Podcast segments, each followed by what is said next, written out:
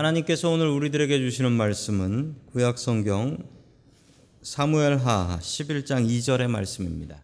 저녁 때 다윗이 그의 침상에서 일어나 왕궁 옥상에서 거닐다가 그곳에서 보니 한 여인이 목욕을 하는데 심히 아름다워 보이는지라. 아멘. 하나님께서 우리와 함께 하시며 말씀 주심을 감사드립니다. 아멘.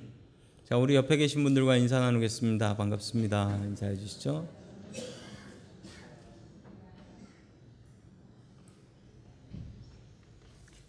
자, 오늘 다윗의 범죄라는 제목을 가지고 하나님의 말씀을 증거하겠습니다. 다윗은 위대한 왕이었습니다. 그러나 다윗에게는 아주 추악했던 숨겨진 면이 있었죠.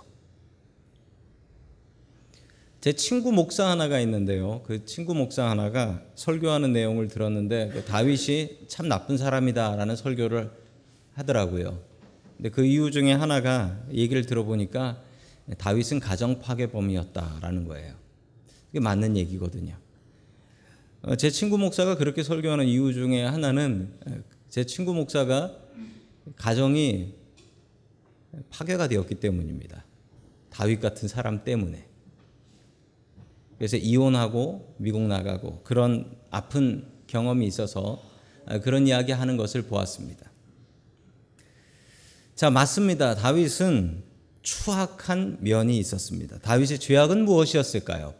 그리고 어떻게 하면 우리는 다윗과 같은 죄에서 벗어날 수 있을까요? 피할 수 있을까요? 오늘 하나님의 말씀을 통하여 그 답을 찾아가길 원합니다.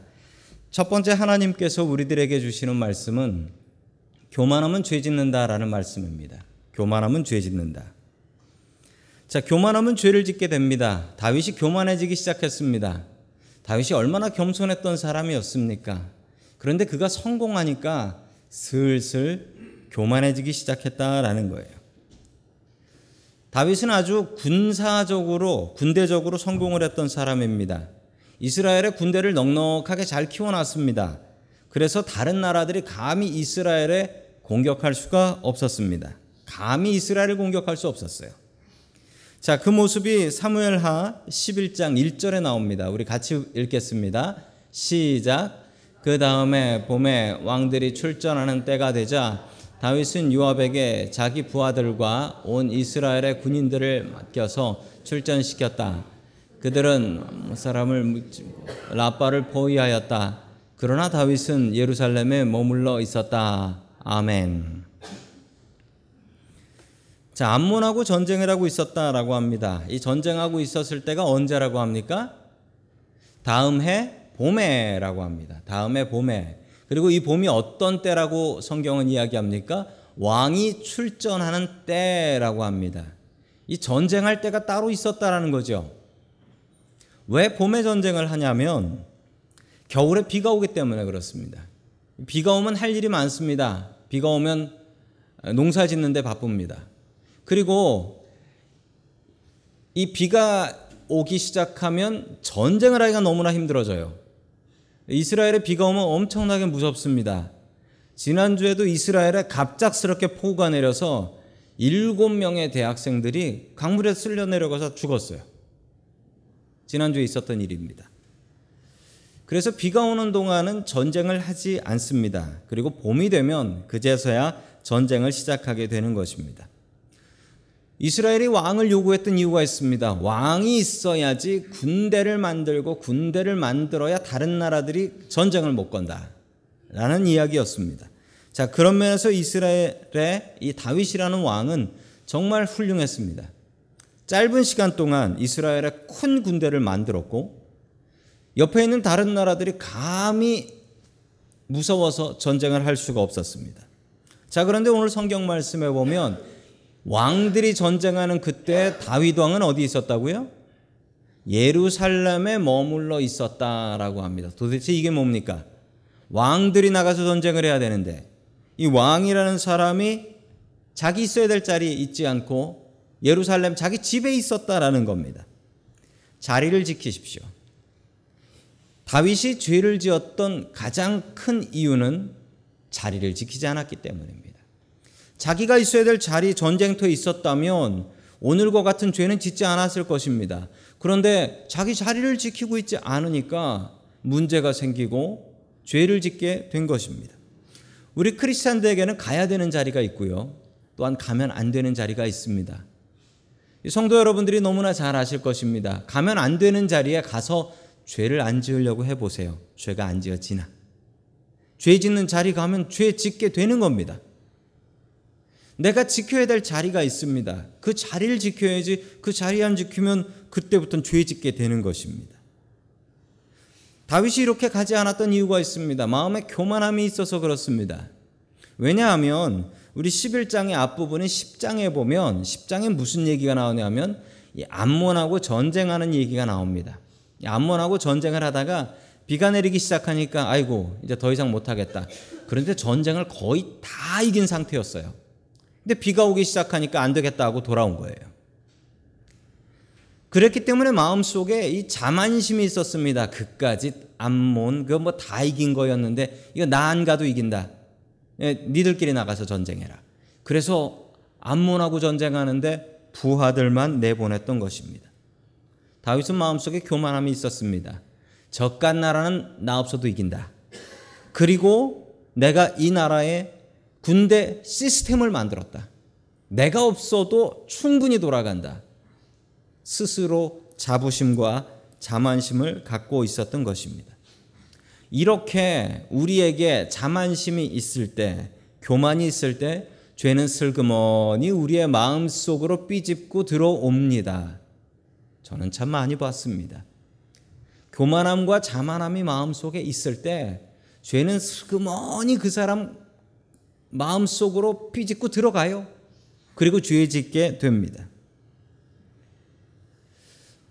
목사님들이 겸손하게 목회하시다가 교만해져서 죄 짓는 경우 저는 여러 번 봤습니다.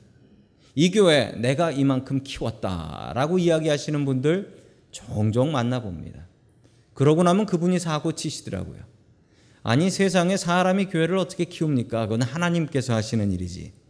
교회가 조금 커지면은 이거 내가 부흥시킨 거다라고 이야기하는 분들 교만한 겁니다. 그러면 사고 치게 되는 것입니다.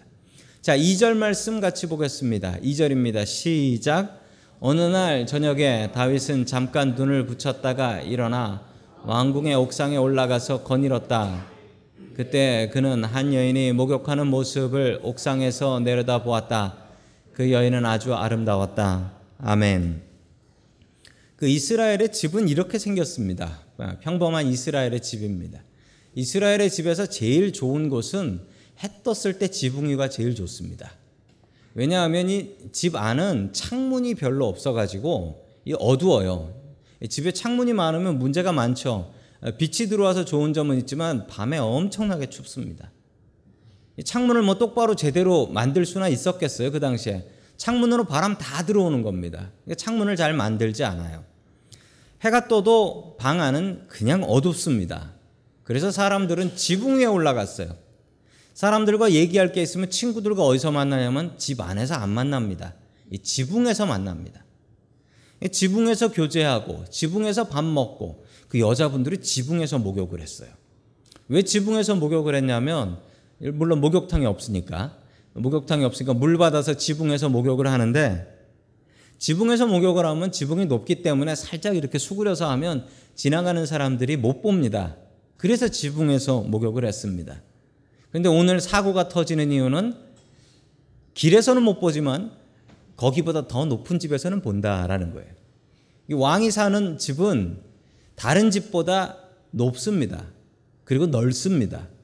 이 왕이 사는 집의 특징이 있습니다. 아무리 부자도 왕보다 높이 넓게 지으면은 그 사람은 잡혀가서 왕한테 죽습니다. 자, 왕의 집이 무조건 높게 돼 있어요. 그 높은 집에서 다윗이 이 아래에 있는 어떤 여인의 목욕하는 모습을 보고 있었다라는 것입니다. 지나가다가 이런 게 보이면 어쩔 수 없죠.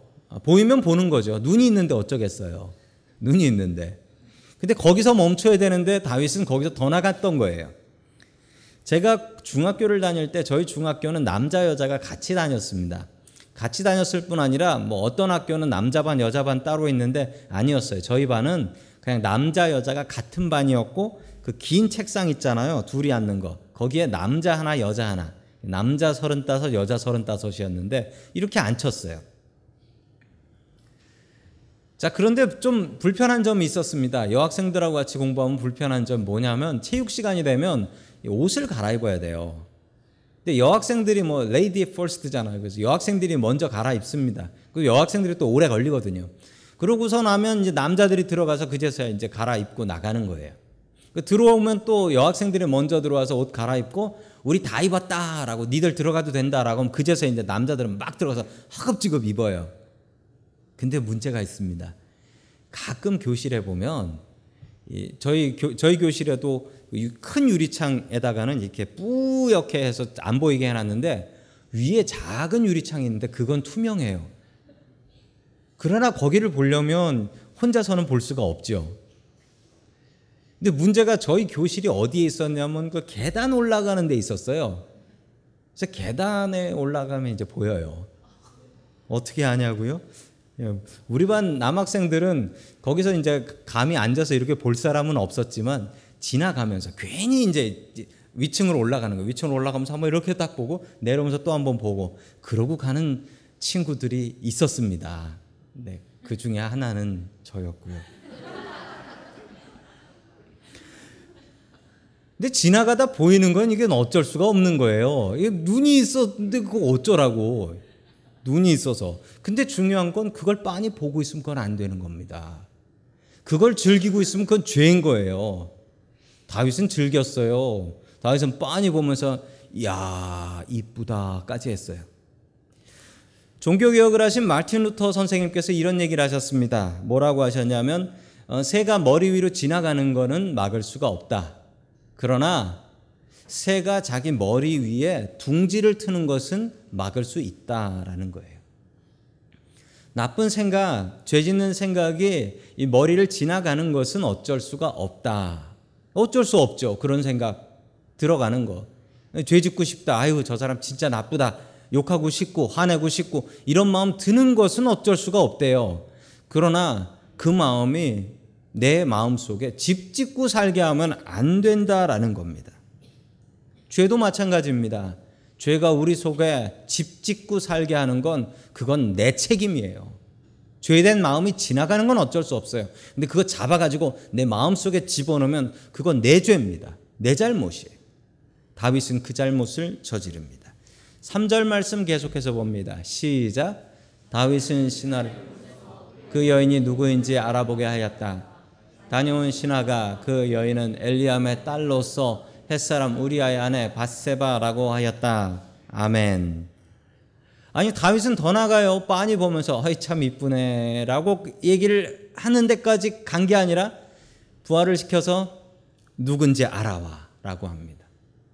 근데 이게 문제가 안 될 수도 있어요. 왜냐하면 왕은 왕비를 여러 데리고 살았고 다윗도 아내가 여럿이 있었어요. 뭐 그 중에 하나를 더 추가한다고 해서 그게 죄냐?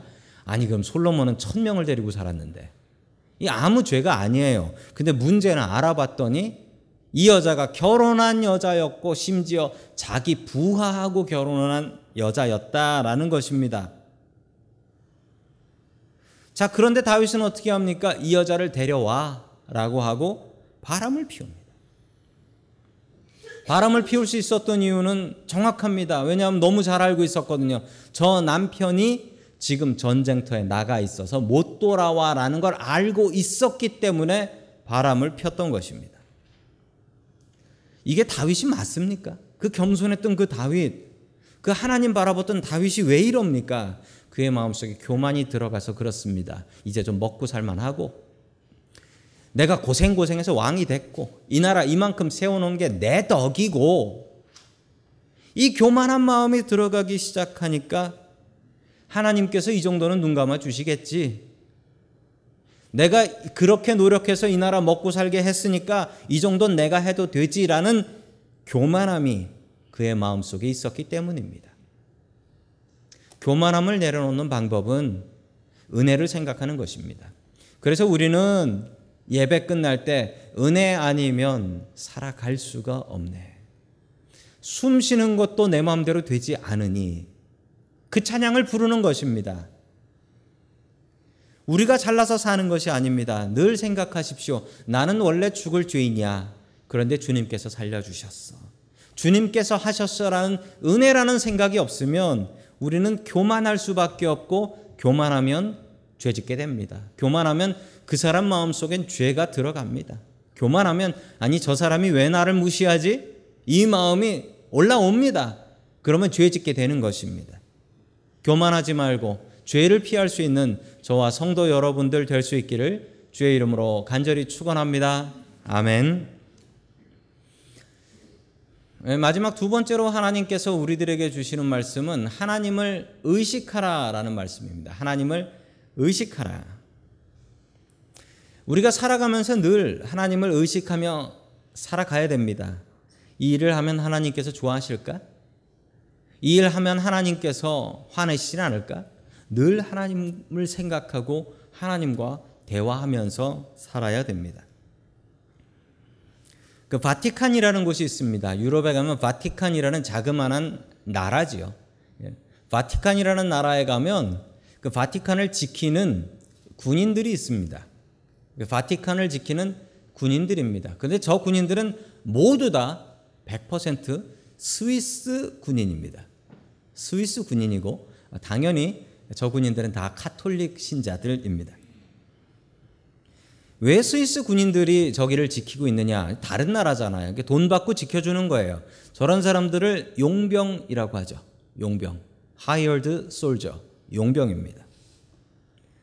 왜 그러냐면 스위스가 이 알프스 산으로 유명하지 않습니까? 그래서 알프스 산으로 유명한 게 지금은 좋습니다. 관광객들이 많으니까. 그런데 산이 많으면 농사를 지을 수가 없어요. 스위스 땅은 농사 짓기 어려운 땅입니다.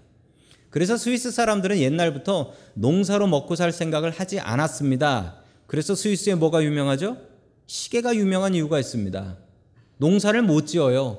그러니까 비싼 시계 만들어서 팔아야지 살 수 있는 거죠. 또 스위스 사람들이 했던 일 중에 하나가 저 용병입니다.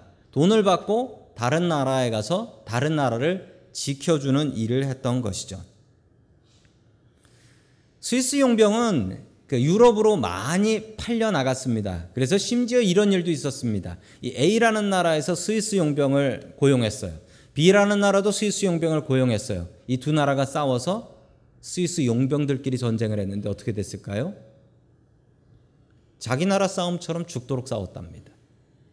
더 심한 일도 있었습니다. A라는 나라와 B 나라가 스위스 용병을 고용을 했는데 A라는 나라에 용병 중에 아버지가 있었고 B라는 나라의 용병 중에 아들이 있었는데 이 둘이 전투에서 만나서 서로 싸우고 죽였습니다.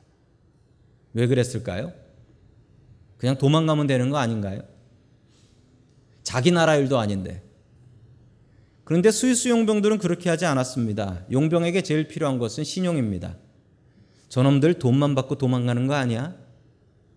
이걸 피하려면 목숨 걸고 자기 일처럼 죽도록 싸우지 않으면 스위스 사람들이 굶어 죽기 때문에 신용 때문에 어쩔 수 없이 나가서 싸우고 그 나라 사람 다 도망가도 스위스 용병은 끝까지 남아서 지켰다고 합니다. 1527년에 있었던 일입니다. 바티칸이 공격을 당했습니다. 신성 로마 제국이라는 나라가 바티칸을 공격했는데 그때 교황은 교황 클레멘트 7세라는 교황이었습니다. 이 클레멘트 7세는 전원 철수 명령을 내립니다. 왜냐하면 벌써 다른 용병들이 다 도망갔어요. 그래서 스위스 용병들만 남았는데 스위스 용병들한테 너희들 도망가라. 내가 항복하면 되니까 어차피 교황은 안 죽인다. 그러니까 너희들 도망가라. 너희들 죽는 거 보고 싶지 않다. 라고 했는데 이 스위스 용병들이 우리는 죽도록 바티칸을 지키기로 맹세했기 때문에 못 갑니다. 하고 전쟁을 하면서 189명이 싸웠는데 147명이 모두 다 죽었어요. 그렇지만 끝까지 교황청과 교황을 지켜냅니다. 이 교황 클레멘트 7세가 너무 감동해서 이제부터 바티칸을 지키는 군인은 오직 스위스 용병만 쓴다라고 법을 만들어서 지금 500년째 바티칸을 지키고 있습니다. 심지어 재밌는 사진은 저건 2차 세계대전 때인데 감히 히틀러의 독일군도 지키고 있는 스위스 용병을 함부로 할 수 없었다라고 합니다. 성경에도 이런 용병 하나가 나옵니다. 바로 우리아라는 용병입니다. 그의 이야기를 보겠습니다. 자, 11장 3절 뒷부분 같이 봅니다. 시작. 헷사람 우리아의 아내 밧세바라고 하였다. 아멘. 우리아의 출신이 헷사람이라고 합니다. 영어 성경에 보면 the Hittite라고 합니다. 히타이트라는 민족은 성경에 헷사람이라고 나옵니다. 히타이트 민족입니다. 히타이트 민족은 전 세계 최초로 이 철기 문명과 철기 무기를 사용했던 그런 사람들이었습니다. 지금의 터키 땅에 큰 나라를 만들고 한 천년 동안 발전을 했던 나라였는데 BC 1180년, BC 1180년에 그리스 군대에 의해서 멸망을 합니다. 멸망을 하고 나서 이 히타이트 사람들은 전 세계로 흩어져서 살게 되지요. 나라를 잃은 백성들이 살아가는 게 너무나 어려웠습니다. 그런데 이 히타이트 사람들한테는 아주 큰 기술이 있었습니다. 전 세계 다른 민족들이 쓰지 못하는 기술이었는데 쇠를 만들고 그리고 쇠로 칼을 만들 수 있는 유일한 기술을 이 히타이트만이 가지고 있었습니다. 그래서 전 세계 다른 나라들은 히타이트의 용병들을 사서 그들의 쇠를 다루는 기술을 배웠고 그들을 용병으로 돈 주고 썼던 기록들이 나옵니다. 그 중에 한 사람이 바로 이 우리아라는 사람이었습니다. 자기의 나라가 멸망한 뒤 200년쯤 뒤의 이야기입니다. 이스라엘의 용병으로 활동하고 있었던 우리야. 그렇지만 우리야는 햇사람이라고 하기엔 너무나 유대인 같은 사람이었습니다. 왜냐하면 그의 아내가 누구였다고 합니까? 유대인이었던 바세바라는 여자였기 때문입니다. 유대인 여자와 결혼해서 유대인 같이 살아가고 다윗을 위해서 일하고 있었던 그런 용병이었습니다. 이 바세바라는 여자가 누구였냐면 그 다윗의 30명의 장군들이 있었는데 그 중에 엘리얌이라는 장군이 있었습니다. 그 장군의 딸이었어요. 엘리암이 보기에 우리아라는 장수가 너무나 훌륭해 보여서 아니 저런 사람은 우리 유대인으로 만들어야 돼. 그래서 자기 딸을 줍니다. 그래서 결혼을 시켰던 거예요. 그래서 유대인 같이 살아가고 있었습니다. 그런데 안타까운 것은 이렇게 훌륭한 군인인 우리아가 목숨 걸고 전쟁터에 나가 있는 사이에 자기 아내하고 자기가 목숨 걸고 싸우는 그 목적 왕과 바람이 나 버린 것입니다. 남편이 나가서 목숨 바쳐 싸우는 동안 아내는 다른 남자와 그것도 왕하고 바람이 났어요. 어떤 바람을 잘 피는 부부가 있었다라고 합니다. 틈만 나면 바람을 피는 부부가 있었대요. 근데 이 부부가 어느 날은 둘이 남편하고 아내하고 같이 잠을 자고 있었답니다. 근데 갑자기 밖에서 부시럭 소리가 나니까 아내가 바람 피던 생각이 나가지고 이렇게 얘기했대요. 옆에 있는 남편 보고 남편이 왔나 봐요. 라고 했대요. 그랬더니 남편이 옷을 막 입으면서 다음에 또 올게. 라고 하면서 나가대요. 이런 집이 되어서는 안 되겠습니다. 안 걸리면 됩니다. 내 남편이 전쟁터에 나가 있으니 걸릴 리가 없지요. 그런데 자꾸 일이 이상하게 꼬여가기 시작합니다. 우리 4절 말씀 같이 봅니다. 시작. 그런데도 다윗은 사람을 보내 그 여인을 데려왔다. 와세바가 다윗에게 오니 다윗은 그 여인과 정을 통하였다. 그 여인은 마침 부정한 몸을 깨끗하게 씻고 난 다음이었다. 네, 바세바는 다시 자기 집으로 돌아갔다. 아멘. 자꾸 일이 꼬여가기 시작하는데 이 성경에는 이렇게 나옵니다. 그 여인은 마침 부정한 몸을 깨끗하게 씻고 났다라는 얘기가 뭐냐면 이 성경에서 아주 마일드하게 완곡하게 표현한 것인데 이게 뭐냐면 그 여자들이 한 달에 한 번씩 부정해진다라고 성경에 나와요. 여자들이 월경하는 동안은 부정하다라고 성경은 나오고 그러면 어- 얼마나 부정하냐? 7일 동안 부정하다. 7일 뒤에는 목욕을 해서 정결하게 한다. 이걸 했다라는 거예요. 그 얘기는 뭐냐면 이때쯤이면은 여자분들이 아이가 생길 때가 아, 아이가 생기기 힘들 때라는 거예요. 그런데 어떻게 됐냐? 아이가 생겨버려요. 아이가 생겨버려요. 그러니까 다윗이 너무 당황했던 거죠. 이거 어떡하냐? 왜냐하면 당시 법으로는 그 남자와 여자가 바람을 피우면 어떻게 되냐면 둘 다 죽이는 거예요. 돌로 때려 죽이는 거예요. 다윗은 그걸 너무 잘 알고 있었기 때문에 이걸 어떻게 할까? 이걸 어떻게 할까? 고민하다가 이- 이렇게 문제를 풀어갑니다. 우리 8절 말씀 같이 봅니다. 시작. 그런 다음에 다윗은 우리아에게 말하였다. 이제 그대 집으로 내려가서 목욕을 하고 쉬어라. 우리아가 어전에서 물러가니 왕은 먹을 것을 함께 딸려 보냈다. 아멘. 왕이 전쟁터에 있는 우리아를 불러드립니다. 우리아를 불러드려요. 그리고서 우리한테 특별 휴가를 줍니다. 그 명령인 거예요. 이게 이 왕이 내리는 명령이에요. 이제 집으로 가서 목욕하고 쉬어라. 이게 뭡니까? 가서 목욕하고 쉬고 아내하고 같이 자라는 겁니다. 그래서 이 아이가 이 생긴 아이가 아 내 아이구나 라고 속이려고 아주 야갔죠 다윗이.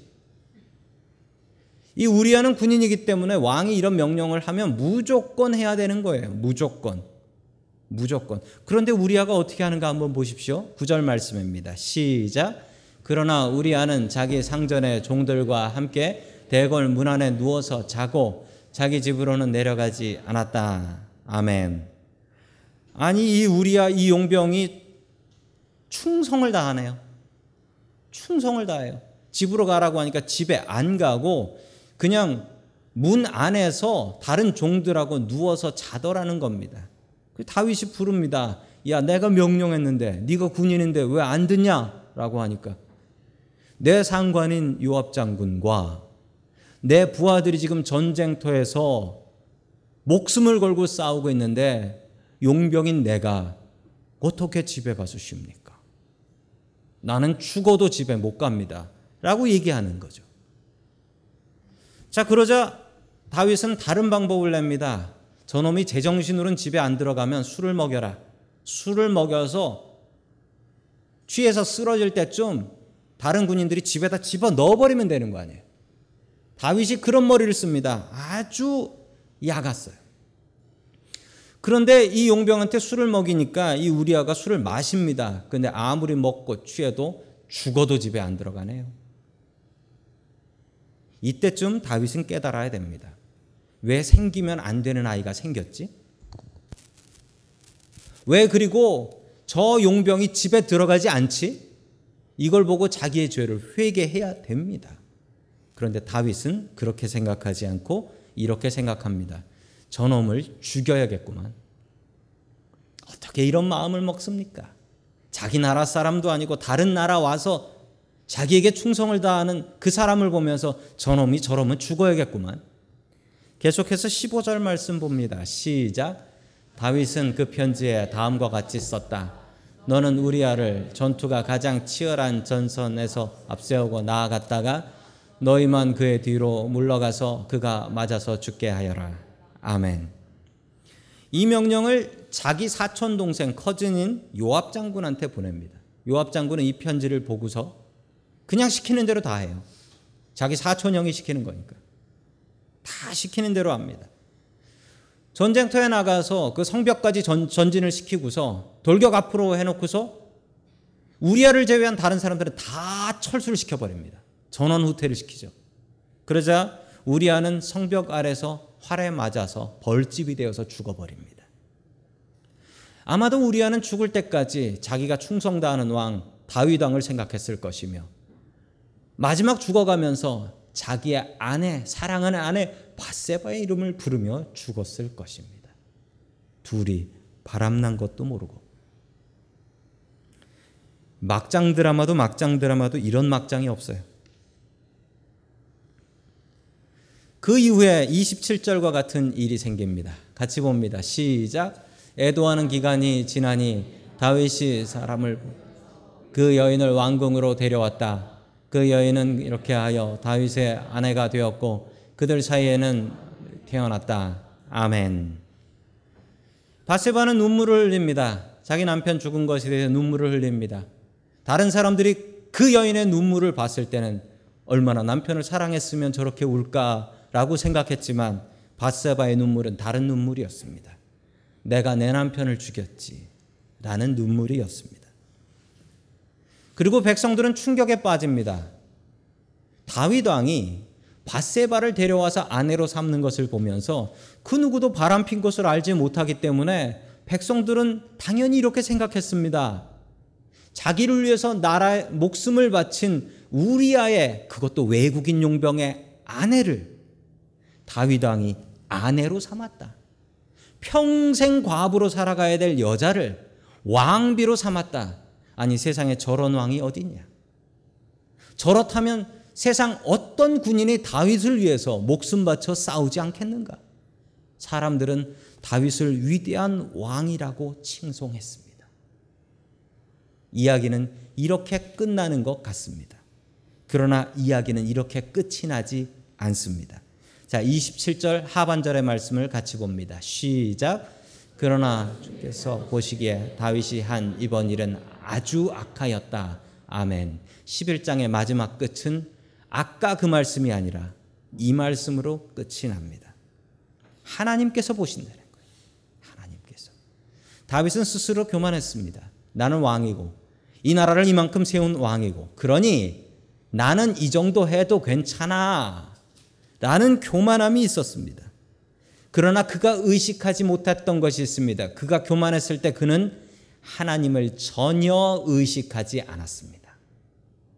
그러나 27절 11장의 마지막은 이렇게 끝납니다.